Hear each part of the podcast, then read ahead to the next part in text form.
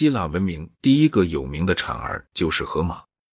关于荷马的一切全都是推测，但是最好的意见似乎是认为他是一系列的诗人，而并不是一个诗人。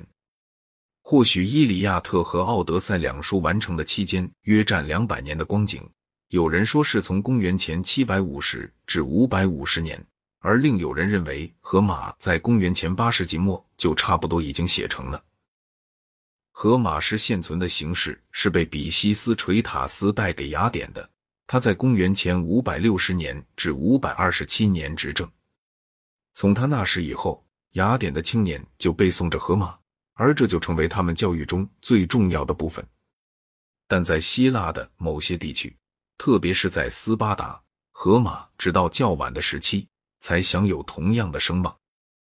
荷马的诗歌好像中世纪的宫廷传奇一样，代表着一种已经开化了的贵族阶级的观点。他把当时在人民群众中依然流行的各种迷信看成是下等人的东西，而忽略过去。但是到了后来的时期，许多这些迷信又都重见天日。近代作家根据人类学而得到的结论是：荷马绝不是原著者，而是一个删定者。他是一个十八世纪时的古代神话的诠释家，怀抱着一种上层阶级文质彬彬的启蒙理想。在荷马诗歌中，代表宗教的奥林匹克的神奇，无论是在当时或是在后世，都不是希腊人唯一崇拜的对象。在人民群众的宗教中，还有着更黑暗、更野蛮的成分。他们虽然在希腊智慧的盛期被压抑下去了，但是一等到衰弱或恐怖的时刻，就会迸发出来。所以每逢衰时，便证明了。被荷马所摒弃的那些宗教迷信，在整个古典时代里依然继续保存着，只不过是半隐半现罢了。这一事实说明了许多事情，否则的话，这些事情便似乎是矛盾而且令人感到惊异的了。任何地方的原始宗教都是部落的，而非个人的。人们举行一定的仪式，通过交感的魔力，以增进部落的利益。尤其是促进植物、动物与人口的繁殖。冬至的时候，一定要祈求太阳不要再减少威力。春天与收获季节也都要举行适当的祭礼。这些祭礼往往能鼓动伟大的集体的热情，个人在其中消失了自己的孤立感，而觉得自己与全族合为一体。在全世界，当宗教演进到一定阶段时，做牺牲的动物和人都要按照祭礼被宰杀吃掉的。在不同的地区，这一阶段出现的时期也颇为不同。以人做牺牲的习俗，通常都比把作为牺牲的人吃掉的习俗要持续的更长久些。就在希腊历史期开始时，也还不曾消灭。不带有这种残酷的景象的祈求丰收的仪式，在全希腊也很普遍。特别是伊留西斯神秘教的象征主义，根本上是农业的。必须承认，荷马诗歌中的宗教并不很具有宗教气味。神奇们完全是人性的，与人不同的只在于他们不死，并具有超人的威力。在道德上，他们没有什么值得称述的，而且也很难看出他们怎么能够激起人们很多的敬畏。在被人认为是晚出的几节诗里。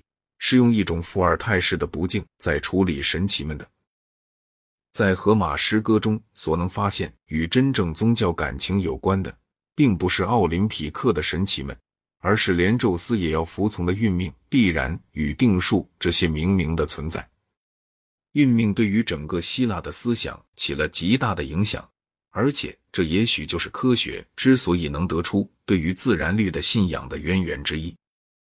荷马的神奇们乃是征服者的贵族阶级的神奇，而不是那些实际在耕种土地的人们的有用的丰产之神。正如吉尔伯特·穆莱所说的：“大多数民族的神都自命曾经创造过世界，奥林匹克的神并不自命如此。他们所做的主要是征服世界。当他们已经征服了王国之后，他们又干什么呢？他们关心政治吗？”他们促进农业吗？他们从事商业和工业吗？一点都不。他们为什么要从事任何老师的工作呢？依靠租税并对不纳税的人大发雷霆，在他们看来倒是更为舒适的生活。他们都是些嗜好征服的首领，是些海盗之王。他们既打仗，又宴饮，又游玩，又作乐。他们开怀痛饮，并大声嘲笑那伺候着他们的瘸铁匠。他们只知怕自己的王，从来不知惧怕别的。除了在恋爱和战争中，他们从来不说谎。荷马笔下的人间英雄们，在行为上也一样不好。为首的家庭是毕勒普斯家族，但是他并没有能够成功的建立起一个幸福的家庭生活的榜样。这个王朝的建立者亚洲人坦达鲁斯，是以直接对于神奇的进攻而开始其事业的。有人说，他是以试图诱骗神奇们吃人肉。吃他自己的儿子毕勒普斯的肉而开始的。毕勒普斯在奇迹般的复活了之后，也向神奇们进攻。他那场对比萨王奥诺摩斯的有名的车赛，是靠了后者的御夫米尔特勒斯的帮助而获得胜利的。然后他又把他原来允诺给以报仇的同盟者干掉，把他扔到海里去。于是诅咒便以希腊人所称为阿特的形式。如果实际上那不是完全不可抗拒的，至少也是一种强烈的犯罪冲动，传给了他的儿子特鲁斯和泰斯提斯。泰斯提斯奸污了他的嫂子，并且因而便把家族的幸运极有名的金毛羊偷到了手中。阿特鲁斯反过来设法放逐了他的兄弟，而又在和解的借口之下召他回来，宴请他吃自己孩子的肉。这种诅咒又由阿特鲁斯遗传给他的儿子阿加米农。阿加米农由于杀了一只做牺牲的鹿而冒犯了阿尔蒂米斯，于是他牺牲自己的女儿伊菲格尼亚来平息这位女神的圣怒，并得以使他的舰队安全到达特洛伊。阿加梅农又被他的不贞的妻子和他的情夫吉泰斯提斯所留下来的一个儿子厄吉斯特斯谋杀了。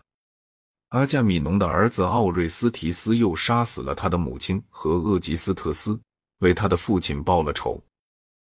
荷马的诗作为一部完成的定稿，乃是伊奥尼亚的产物。伊奥尼亚是希腊小亚细亚极其临近岛屿的一部分。至迟当公元前六世纪的时候，荷马的诗歌已经固定下来，成为目前的形式。也正是在这个世纪里。希腊的科学、哲学与数学开始了。在同一个时期，世界上的其他地方也在发生着具有根本重要意义的事件。孔子、佛陀和索罗亚斯特，如果他们确有其人的话，大概也是属于这个世纪的。在这个世纪的中叶，波斯帝国被居鲁士建立起来。到了这个世纪的末叶。曾被波斯人允许过有限度的自主权的伊奥尼亚的希腊城市举行过一次未成功的叛变，这次叛变被大流士镇压下去，其中最优秀的人物都成了逃亡者。有几位这个时期的哲学家就是流亡者，他们在希腊世界未遭奴役的地方，从一个城流浪到另一个城，传播了直气当时为止主要的是局限于伊奥尼亚的文明。他们在周游的时候受到殷勤的款待。瑟诺芬尼也是一个流亡者，鼎盛期约当公元前六世纪后期。他说过，在冬天的火旁，我们吃过一顿很好的饭，喝过美酒，嚼着豆子，躺在柔软的床上的时候，我们就要谈下面这些话了。您是哪国人？您有多大年纪？谜底人出现的时候，您是多大年纪？希腊的其他部分在沙拉米战役和平拉提亚战役中继续保持了自己的独立。此后，伊奥尼亚也获得了一个时期的自由。希腊分为许多独立的小国家，每个国家都包括一个城市及其附近的农业区。在希腊世界的各个不同地区，文明的水平是大有不同的。仅有少数的城市对于希腊成就的整体有过贡献。关于斯巴达，我在后面还要详细谈到。它仅在军事意义上是重要的，而并不是在文化上。哥林多是富庶而又繁荣的，是一个巨大的商业中心，但是并没有出现过多少伟大的人物。